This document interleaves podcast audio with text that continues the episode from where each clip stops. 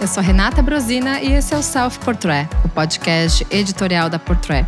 Para esse episódio, Silva e eu vamos falar sobre a temporada de Couture, né, Sil? Exatamente. Foi uma temporada com bastante assunto, né? É, polêmicas que a gente não estava aguardando, né? No final é. das contas, a gente sabe que tem algumas marcas que elas já são conhecidas por, né, chamar atenção por alguns aspectos muito específicos, mas uma que estava indo muito bem até a temporada passada, deu uma, um chacoalhão, né? É, ela, ela foi o Talk of the Week, né? Foi, foi, só se falou dela, né? Apesar da gente ter tido outras grandes coleções na, na semana. Mas a que monopolizou as atenções e as discussões na web foi a, o, o desfile da Schiaparelli, né? Feita pelo Daniel Roseberry por causa das tais cabeças de animal e de, de né, aplicadas nas roupas. Era leão, leopardo e lobo. E com um efeito 3D, meio surrealista ali na roupa. A Kylie Jenner apareceu com o look, a mesma cabeça, né, que desfilou, apareceu na primeira fila com ele. Foi, acho que foi aí que começou todo o burburinho, né, porque a fofa sentou ali na primeira fila com uma cabeçona de, de, de leão. E começou-se a especular que aquilo fazia uma apologia às cabeças de animais que eram penduradas na parede, né, como troféu de caça, antigamente. Isso está tá super em desuso, né? Já hoje em dia existem leis muito mais rígidas para caça e pega muito mal, né? Você ter uma cabeça pendurada na sua sala, por exemplo, como era de hábito antigamente. Exato, a taxidermia hoje ela é muito questionada, né? Exato. E é um, algo que pega mal, como você disse. Então você imagina numa passarela, né? É, e aí, obviamente, como o mundo da moda gosta de, um, de uma polêmica, já foi o gancho para que só se falasse disso, né? Das cabeças que faziam apologia, que, que, vamos dizer, as cabeças eram feitas de resina e pelúcia, né? Enfim, não eram não cabeças, era pele. Não eram peles e cabeças de animais reais, que, né, vale a pena dizer, porque nem todo mundo sabe? E faziam referência à inspiração do desfile, né? Que era o inferno de Dante e, e os bichos eram os guardiães da, do portão do inferno, né? Da exato, porta do inferno. Exato. Teve essa referência que o Daniel aplicou nas roupas ali, remetia à taxidermia, às cabeças como troféu de caça tal, e foi aí que gerou-se todo o buzz, toda a polêmica.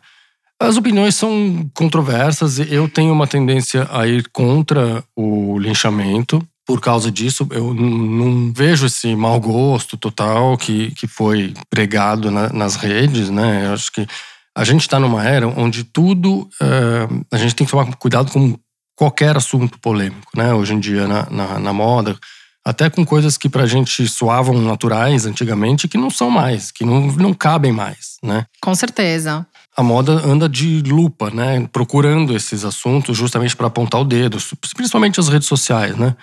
Para apontar o dedo, para criticar, para fazer a sua própria interpretação das coisas. É, e às vezes não tem nada a ver com, com o que realmente era a intenção do, do designer, né? Eu discordo, acho que não tem essa apologia à caça, até porque o cara, uma pessoa de livre espontânea vontade, não ia escolher estar sendo apedrejada desse jeito por causa de um tema assim. Com certeza, né? É, tem a ver com o tema da, da coleção, que é deslumbrante quando você vai ver a construção das roupas, enfim, tem mil outras coisas interessantes tem uma silhueta de alfaiataria aumentada, muito ligada ao que fazia a própria Schiaparelli. Inclusive, né, o próprio clássico Schiaparelli, o Shocking, né, que é o frasco do perfume, te, esteve na passarela também, né? Exatamente. Tem um monte de referência ali, tem muita coisa interessante que vai além dos, dos três looks com as cabeças, que foi só o que dominou as discussões. Né? E tem uma coisa que você falou, Sil, porque eu não assisti o desfile ao vivo, né? No uhum. caso, né? A transmissão, eu acabei não conseguindo, eu só fui pegar depois. E como é o primeiro, né? Meio que abre a temporada de Couture e você tá, tá ali esperando.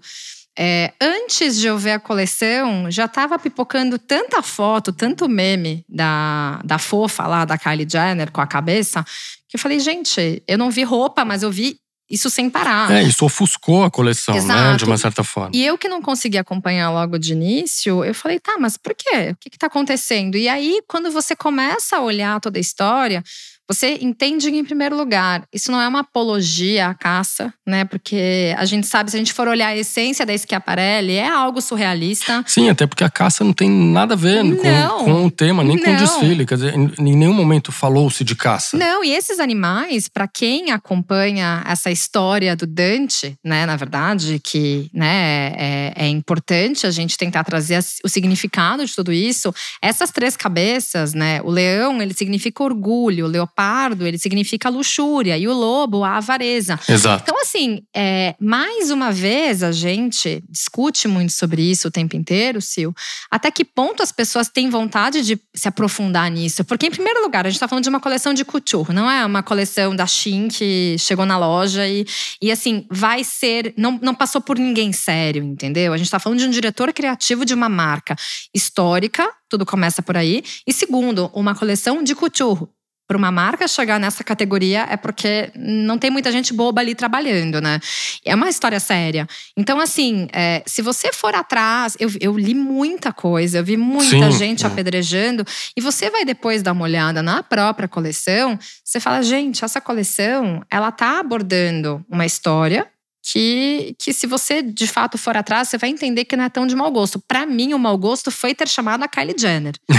não, é sério, é. porque assim. Não precisava não dela precisava. ali na primeira fila com a cabeça também. É por isso que tornou algo muito caricato e você é. de fato tirou a seriedade. Porque se você tivesse deixado a, as cabeças na passarela, que de fato uhum. né, a função da coleção é de estar na passarela, Sim. talvez não teria dado. Mas você pega uma pessoa que tem todo esse significado, todo esse buzz, que é uma pessoa que não parece pensar muito quando usa alguma coisa, que é uma pessoa completamente fútil, você tira o espaço de uma marca séria e você acaba falando, tá, mas por que que eles trouxeram, né? Tipo, a Kylie Jenner para usar um look de passarela tão polêmico. Talvez isso tenha sido de caso pensado para gerar o buzz. Ofuscou a coleção, Ofuscou a coleção. Então acho que o tiro no pé para mim foi é exatamente o que você falou, é, é ter é, apostado na Kylie Jenner como imagem a ser veiculada nas redes, a viralizar. Se fosse né? a Charlotte Gainsbourg usando isso, talvez. Primeiro, assim, eu acho que você pensa na imagem da pessoa e você pensa no que ela representa. Exato. Porque eu também não imagino a Kylie Jenner vendendo essa cabeça de pelúcia é, a rodo, entendeu? Não, ali, ali a intenção era viralizar, né? Então. Uh, para mim, se houve um erro nessa coleção, está aí e na escolha da Kylie para viralizar na primeira fila com a cabeça. Concordo com você. Na coleção, eu acho que é isso. As pessoas. Eh, eu entendo o incômodo com, com a cabeça, eu entendo. Tá tudo certo.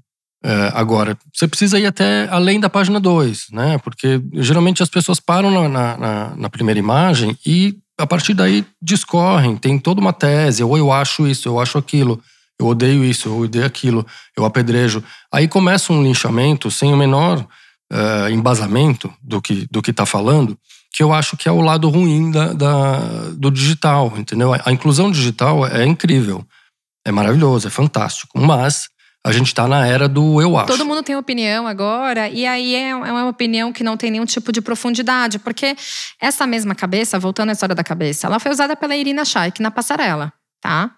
É, o look de passarela. E até aí, não é novidade você usar algo tão fantasioso numa passarela, principalmente da Schiaparelli. O problema, de fato, é que pegaram uma pessoa muito massificada, uhum. né? Uma pessoa pop, uma pessoa que ela é conhecida por diversas imagens de, de futilidade, Sim, como eu já disse. As pessoas não encaram muito a sério, né? É, a exato. família Kardashian. Né? Não, ninguém ali. E aí o que, que acontece? Você joga uma, uma história completamente polêmica no colo de alguém que não sabe segurar isso. E, e eu acho que existe uma grande inocência, talvez, da marca de ter tomado essa talvez. postura. Só que é isso. É, se tivesse colocado, sei lá, o, o, segundo look da passarela, que era aquela sainha plissada, tudo bem, coloca ela para usar isso, mas justamente a cabeça, né? É, eu acho que foi uma, uma tentativa de viralizar que saiu pela culatra. E eu acho que se houve um erro aí, tá, tá nesse ponto. Mas, por outro lado, é, eu, eu, acho saudável que tenha gerado debate, que tenha incomodado, que tenha. É, as pessoas tenham diversas interpretações da coisa toda. Eu, eu acho saudável, de uma certa forma, porque é assim que funciona com a arte. A arte incomoda, a arte gera diferentes interpretações. A gente sempre perguntou, né? Sempre ouviu essa pergunta. Ah, mas moda é arte? É, talvez isso seja uma espécie de resposta, né? Assim, a moda, na minha opinião, eu, Silvan, eu não, eu não acho que a moda é arte. Também acho arte. que não. É, mas ela pode ser. Mas existe um ponto que eu acho que agora, só pra gente dar uma pincelada sobre essa questão que você levantou, assim, Sil. Eu acho que a, a, o principal ponto que distancia a moda da arte é o fato de estar numa vitrine, a pessoa resumir a moda a um produto, entendeu? Eu acho que assim, a partir do momento que você entende que a moda é um produto, é, é o produto pelo produto, não é o produto por pela essência da moda, pelo que a pessoa que criou, que desenvolveu, é, de fato trouxe por trás de tudo isso, porque a gente sabe que, obviamente, as marcas precisam vender, as marcas precisam gerar buzz, precisam de tudo isso. É, mas, ao mesmo tempo, o fato de muitas vezes a gente estar tá acostumado, e é uma coisa cultural, passar na frente de uma vitrine e falar: nossa, que vestido feio, nossa, que vestido bonito, faz com que todo mundo tenha opinião sobre tudo. Só que é, esse vestido feio ou esse vestido bonito, ele teve algo por trás, e, e na arte não tem muito isso. Na arte, as pessoas muitas vezes elas não julgam tanto, porque ah, existe um grande distanciamento. Né? Você passa num shopping, você vê a vitrine da Chanel, da Gucci. Quando você está falando de uma obra de arte, muitas vezes você pode ter aquela impressão de algo que você não gosta ou que você gosta, só que você ainda se sente um pouquinho limitado, porque você fala, tá, mas isso aqui não, não saiu do nada, entendeu? É, a moda, a moda é uma indústria, né? A moda é um business. Não acho que a moda seja arte. Apesar que a arte hoje em dia também é um business, mas, é. Mas eu digo na parte de criação, né? E eu acho que a engrenagem da moda não, não, não deixa a gente dizer que é arte. Mas eu, eu sempre respondi essa pergunta com moda não é arte, mas pode ser. Neste caso da Schiaparelli, eu acho que sempre, a Schiaparelli sempre se aproximou muito da arte. Ela era amiga do Salvador Dali, né? Ela Exato. era rodeada de grandes artistas. E as roupas têm essa. Eh, as criações dela, historicamente, tem essa pegada de arte mesmo. A própria questão da lagosta, lembra? Do a lagosta, vestido lagosta. O, o, o dourado, né? Os, o, os tóraxes desenhados em dourado Exato. Ali. E o Daniel tá fazendo jus ao, ao, ao, heritage da marca total. Eu acho que ele tá fazendo muito bem, ele tá, tá conduzindo super bem a Schiaparelli. E eu acho que neste caso, até pelo fato de ter provocado essas reações, esses debates, esses incômodos, é mais um motivo para dizer que a moda pode ser arte. Eu acho que neste caso a gente tem esse, essa situação. Mas, enfim, polêmicas à parte, teve outra passarela que apresentou animais também, né? Pois é, dessa vez. De uma outra forma. É, de uma outra forma. Trouxe uma inspiração que não causou tanta polêmica, né? A gente pode dizer que foi Exato. algo até mais, mais sutil, Mais digamos. lúdico até. É, na verdade, parece que a dona Virginie Viard entrou no apartamento da Rue Cambon da Chanel e ela encontrou alguns animais por lá. Né? Então, no final das contas, ela estava junto com o artista, o Javier Veillan, que ele, enfim, é conhecido por fazer esculturas e tudo mais. E de lá saíram alguns animais direto para passarela. Então, tinha camelo, tinha né, o próprio cavalo, elefante, o elefante, búfalo. É. Né? Tinham uhum. vários animais lá. Mas no final das contas, a Virginie, ela, a gente sabe que ela não, não traz inspirações temáticas, né? A gente sabe que ela parte muitas vezes de um conceito, de uma ideia, mas não uma inspiração tão literal, né? E, a, e dessa vez ela trouxe as, as suas modelos usando cartola, então parecia que elas estavam ou passando por um zoológico ou passando por um circo, né? É, elas tinham até a gravatinha borboleta, né? Do, do, do mestre de cerimônias do circo e tal. É, é simpático, assim. E a, e a, coleção leve, eu achei, né? Todos os comprimentos curtos, praticamente. Saltos bem baixos, né? Então a pé gente vê as botas, os é. próprios sapatinhos com saltos mais baixos, bem, bem pé no chão mesmo, como uhum. você disse. É interessante, né? Porque tinha algumas silhuetas que elas remetiam muito, né? Os casacos trapézio, né? Tinha a sobreposição dos vestidos curtos. É, tinham, obviamente, os alongados que fazem tem, parte. sempre tem os alongados. Lá pro finalzinho do É. desfile. É, tinha alguns volumosos, enfim, né? Tinha uma… É, é bem feminino, né? Babados, transparências, é, uma cartela meio romântica, às vezes, um pouquinho, às vezes vai pro dark, vai pro preto, mas quando tem preto tem uma transparência. Exato. Então eu, eu, eu gosto da coleção da Couture da, da Chanel e acho que é uma reafirmação da mão da Virginie na marca.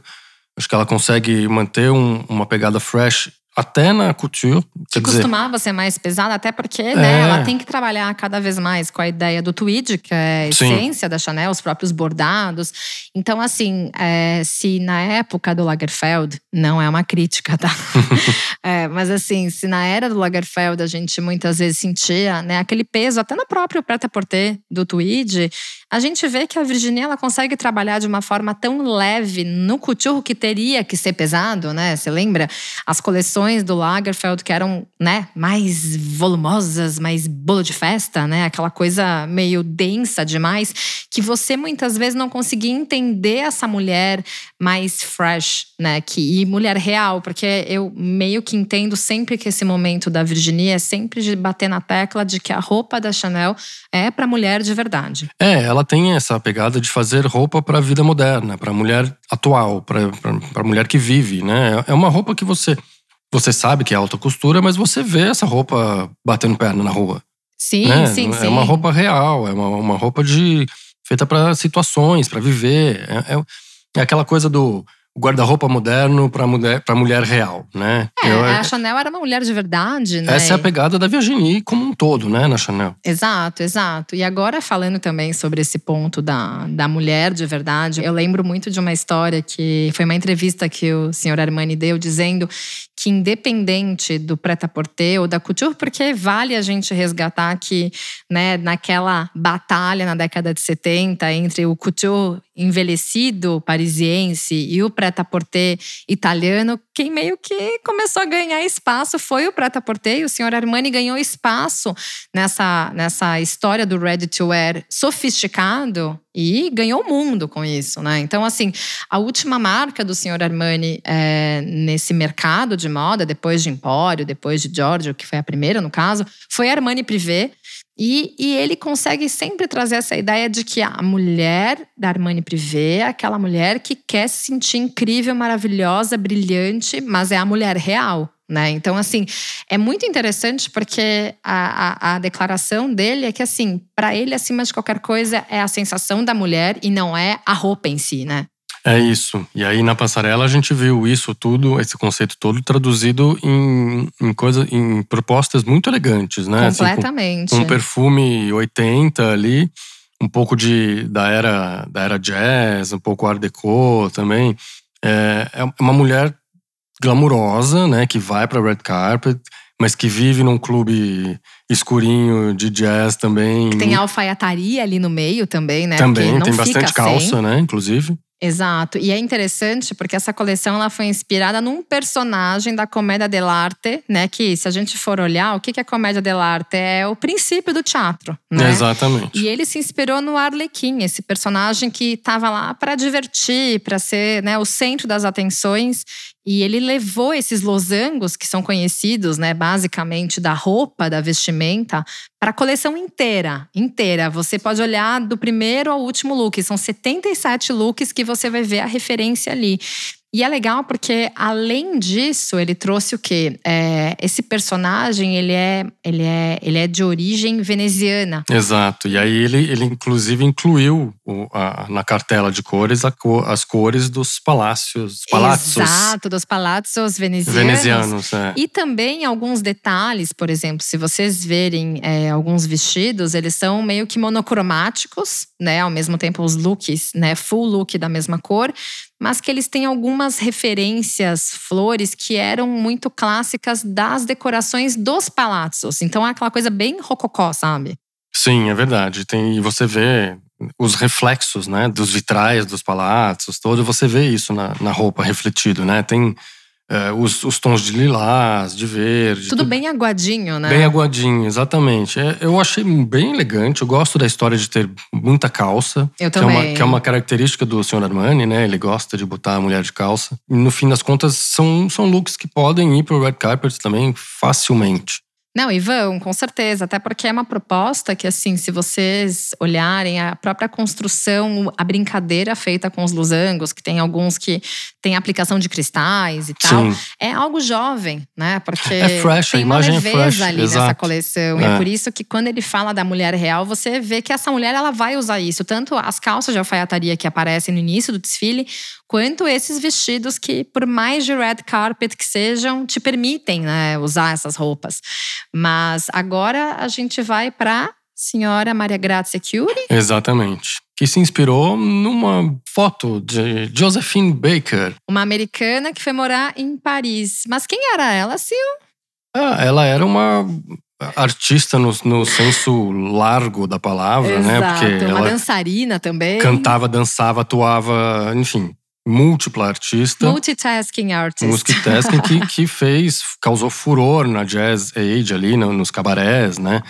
É, tem uma polêmica da, dela durante a Segunda Guerra ter entrado para a resistência francesa, enfim. Né? Uma, uma, na França, inclusive, ela é uma figura respeitadíssima, apesar dela não ter nascido em solo ah, é. francês, mas ela, ela virou um, um ícone da noite, do cabaré, da cultura francesa também, né? Inclusive, você falou de, de guerra, só, desculpa te interromper, mas Diga. uma das imagens usadas de referência da Maria Grácia foi uma, um look que a própria Josefina estava usando com roupa de época de guerra mesmo. Exatamente. Não eram só aquelas roupas mais anos 20, por exemplo. A gente está falando de algo que é bem, bem característico da guerra, né? Exatamente. Tem essa, essa, essa referência.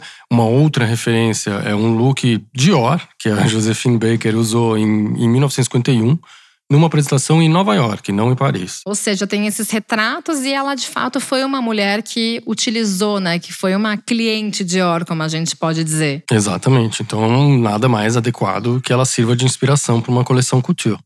Agora, o que como isso se traduziu na passarela? Tinha uma pegada um pouquinho anos 20 ali, né? Que é a, a época dourada de Josephine Baker mas tem, tem pouco volume, né? Tem, é mais clean, tem um, é mais sobre a atitude do que sobre a decoração na roupa. Mas tem franja que remetem muito esse movimento da roupa dela, Total. né? Se o que isso é super importante da gente né, frisar, porque ela ela tinha essa, essa presença, né, das roupas que ela usava na época. Exato, tem referência inclusive ao, ao a Bar Jacket de 1947 ali, que também aparece revisitada na, Tem bastante na coleção. metalizado também. E, e, a gente pode ver alguns looks de alfaiataria que eles eram bem clean, né? Bem, é, eu acho bem que resolvidos. A, a, a própria Maria dizer. Grazia declarou, né, que, que era tudo mais limpo para ficar mais moderno, que é mais sobre a atitude da mulher que veste a roupa do que sobre a, a decoração que a roupa pode interferir na, na personalidade da pessoa.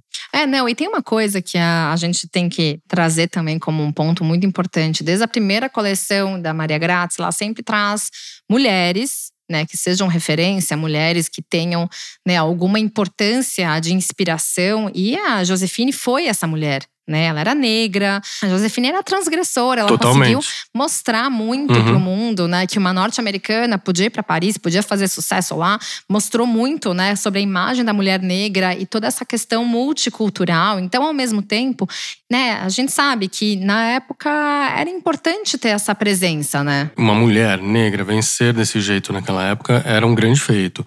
E para Maria Grazia, ela é importante ter sempre uma inspiração em mulheres fortes, em mulheres desbravadoras, em mulheres importantes que tenham voz, né? Ela gosta desse tipo de inspiração. Para ela é muito importante ter mulheres inspirando outras mulheres. É, e justamente, só para a gente encerrar o capítulo de hora, que o cenário, como sempre, também tem uma participação de uma artista, e dessa vez foi a Micalene Thomas, que ela fez uma espécie de. Ela, ela compôs as paredes com retratos, imagens de mulheres negras também, ah, tá que foram importantes, não só como ponto da Josefine, mas outros, né? Então eram uhum. retratos enormes. Então, assim, a Maria Grazia, ela cuida disso tanto numa passarela que traga essas referências, essa inspiração nessa mulher, quanto no cenário. Outra boa coleção nessa temporada que eu achei, que mudou um pouquinho do que vinha sendo feito, pelo menos como imagem, assim, é, foi a da, da Valentino, do Pierpaolo Piccioli. É, eu, muito mais vibrante, né? Tem umas cores muito mais elétricas ali. Tem muito contraste, né? Muito contraste, um perfumão de anos 80, né? Estúdio 54, inclusive. A pegada mais new romantic britânica dos londrinos. Tem aqueles ruffles, né? Aquelas Muitos ruffles bastante ali. Bastante É. grandes, né? Então, assim, Bastante. os looks tinham bastante aqueles laços, laçarotes grandes também, né, Sil? Muitos laçarotes, ah, muitos babados, né? Os ruffles todos. E essa atitude oitentista do, do quase exagero ali. Mas que na mão do, do Pier Paolo fica equilibrado, porque ele vai até um certo limite, né? Tem, tem os volumes, obviamente, ali que, que remetem a esses anos 80, as leggings, enfim, ele, ele colocou vários elementos ali que você pode remixar e buscar dos anos 80. O, essa, essa inspiração, por exemplo, dos New Romantics, tinham, tinham umas golas, né, de babados ali, que eram meio. Isso. E meio- tinha umas transparências também, tinha umas que eram mais transparentes, né? Isso. Que traziam essa leveza, essa, essa história da organza de seda. Mas Exato. é interessante porque o Pier Paulo, é, é- a couture para ele parece que é um momento também que ele gosta de trazer mais esse ar de juventude, de brincadeira. Eu gosto muito porque ele permanece trazendo as coleções masculinas também para essa passarela, né? Teve alta costura para homens de novo. E uma belíssima alta costura mas- masculina, com as calças mais amplas, bonitas, feitas de alfaiataria, mas com pegada um pouco mais relax, esportiva.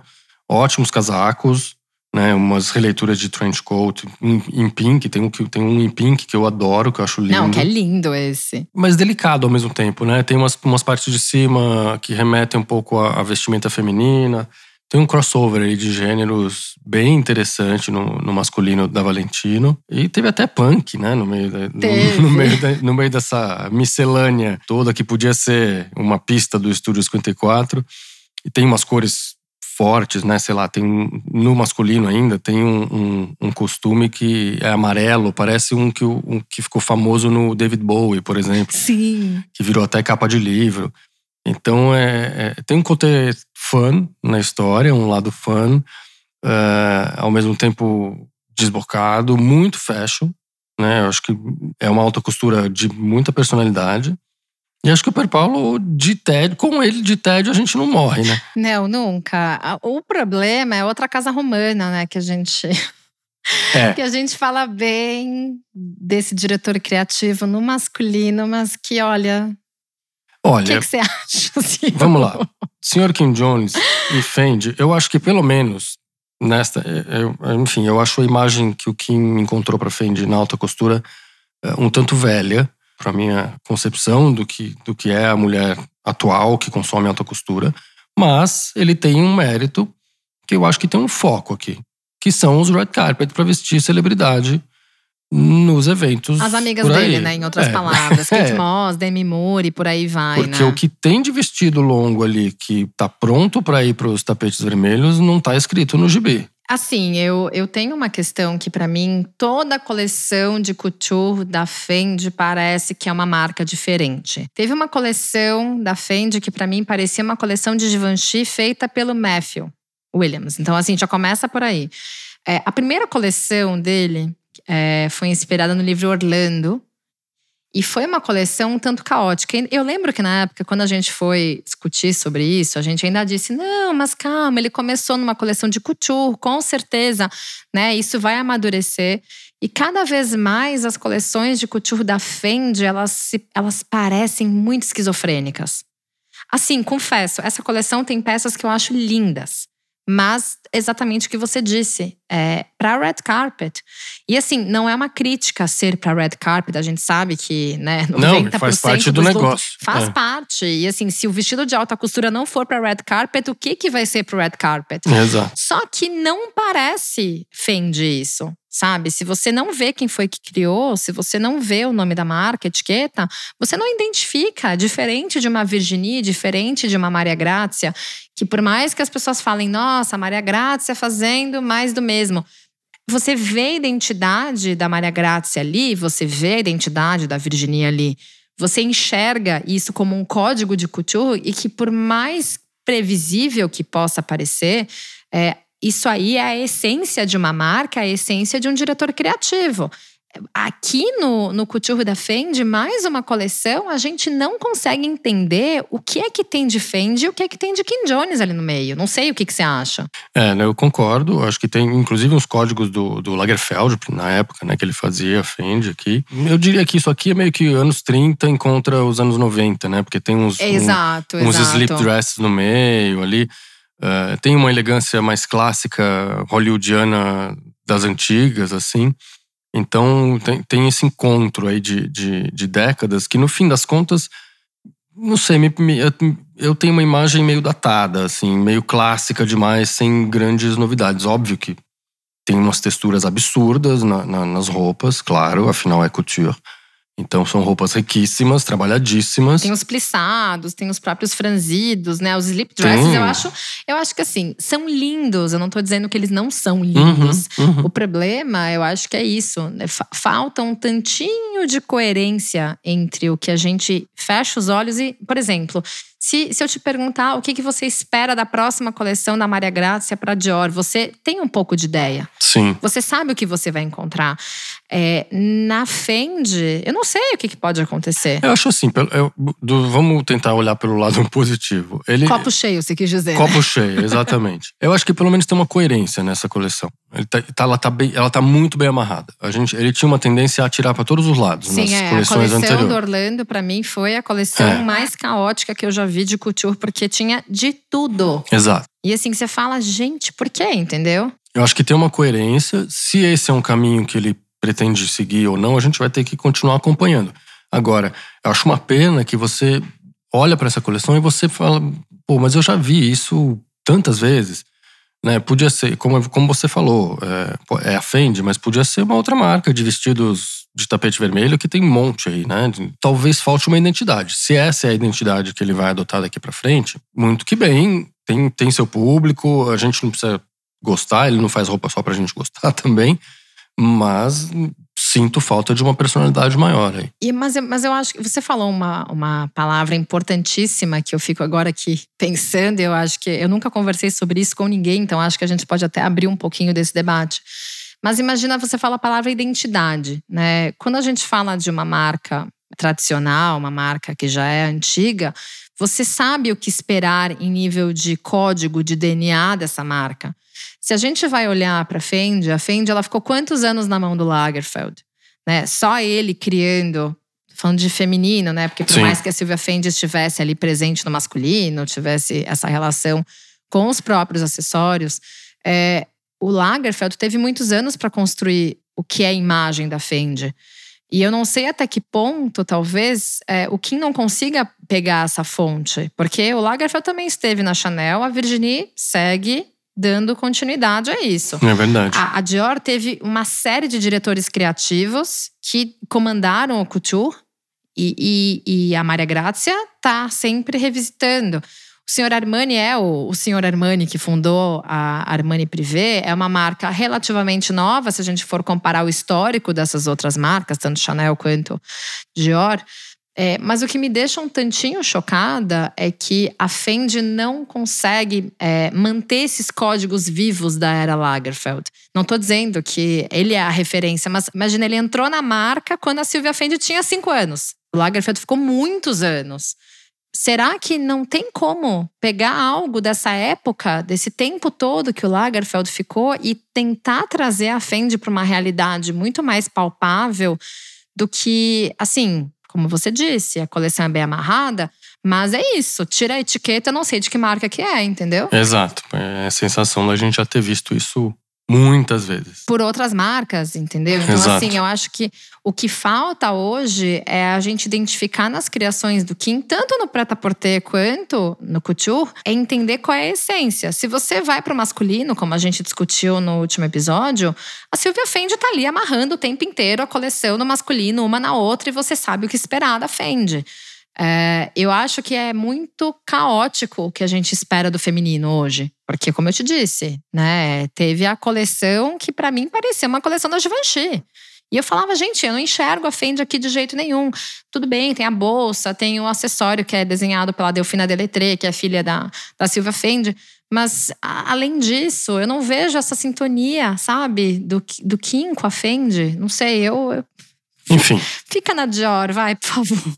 Está, estaremos acompanhando para ver se isso evolui, se ele encontrou um caminho, enfim. É, esperamos Né? que para a próxima coleção, mas é, agora a gente tem que frisar duas observações. É, enfim, não sei até que ponto positivas ou negativas, mas Balenciaga, mais uma vez, não deu ar da graça. Não, não deu ar da graça. Talvez o momento ali não seja dos melhores na, na- É, na ser. marca, porque né, Polêmicas recentes. as polêmicas recentes, talvez eles, eles tenham preferido se resguardar, né, diante das Tá últimas certo, tá polêmicas, o certo. que a gente é, compreende de uma certa forma.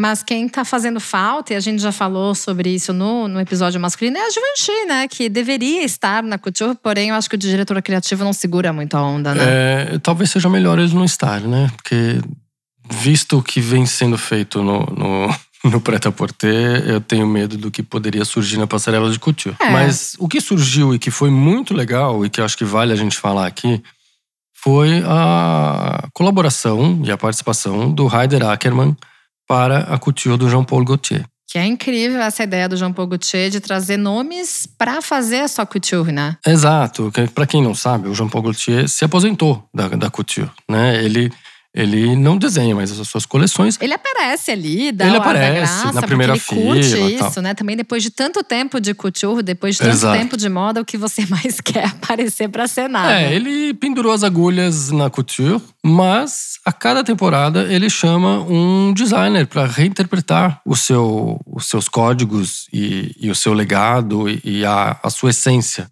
né, histórica. E, e dessa vez foi o, o Heider Ackermann. Ele é o quarto designer a, a reinterpretar. Né? Antes disso, teve o Olivier Rousteing, da Balmain, o Glenn Martins, da Y Project e a Chitose Abe, da Sakai. O Ackerman fez uma coisa extraordinária, porque ele focou na alfaiataria do Gautier. Nossa, que é muito, muito, muito. Assim, é impecável essa alfaiataria, né? E os anteriores não trouxeram tanto esse foco, né? Não, o foco não era tanto na alfaiataria e tinha umas releituras meio óbvias. Que nem o próprio corset, que, enfim, a gente sabe que a gente tem que esperar o corset, mas ao mesmo tempo, né, dá pra, dá pra É, e estavam experimentar. tava lá as listras do As Gautier. listras, é, né? dos marinheiros. As coisas meio clássicas, assim.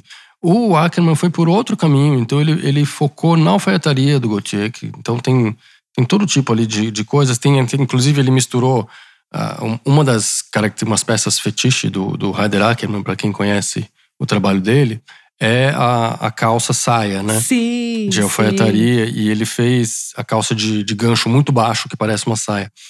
E ele fez isso num, num terninho ali, num, num Spencer para o Gautier, que ficou deslumbrante.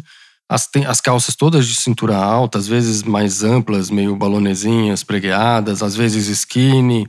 Tem uma estrutura na parte de cima, os vestidos mais estruturados, mas também ele fez ótimos vestidos mais soltos. Tem um roxo que ele é todo assimétrico, ele tem um volume na parte É superior. maravilhoso. Que ele é lindo, ele é Com uma lindo. imagem meio dramática, né? Exato. E, É. e tem, mas tem uma variação de cartela de cores muito interessante, que tem o laranja. É. Ele explorou isso também de uma forma que, assim, ficou divertida, né? Porque o, o, o Jean Paul Gaultier ele é conhecido pela diversão, pela tiração de onda, da, da ousadia mesmo. Que é algo muito francês da, da- do que ele espera, né? Dessa diversão, do cabaré.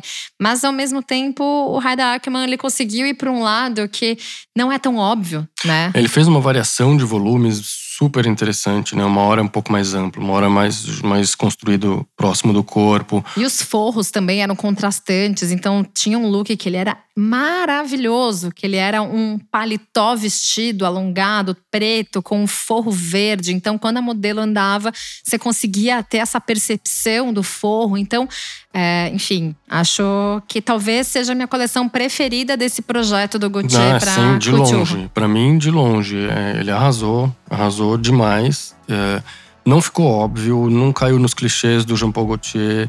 Trouxe informação de moda, trouxe imagem de moda, porque as- as, ah, os looks são super teatrais ao mesmo tempo, fotografam muito bem. Nossa, golaço da, da parceria aí dos dois. Muito bem. É, então agora o que a gente pode concluir é que tem muito diretor criativo com capacidade de couture, né, Sil? Então, né? Acho que o Ryder é um pra pessoas ficarem um pouco mais de olho. Vice Givenchy. Bom, obrigada pelo papo. Obrigado, Sil. Rê. Valeu. Até a próxima. Até. A mixagem, a masterização e a trilha sonora do Self Portrait são do Edu César, a edição do Arthur Canto e a direção é do Alan Eliezer.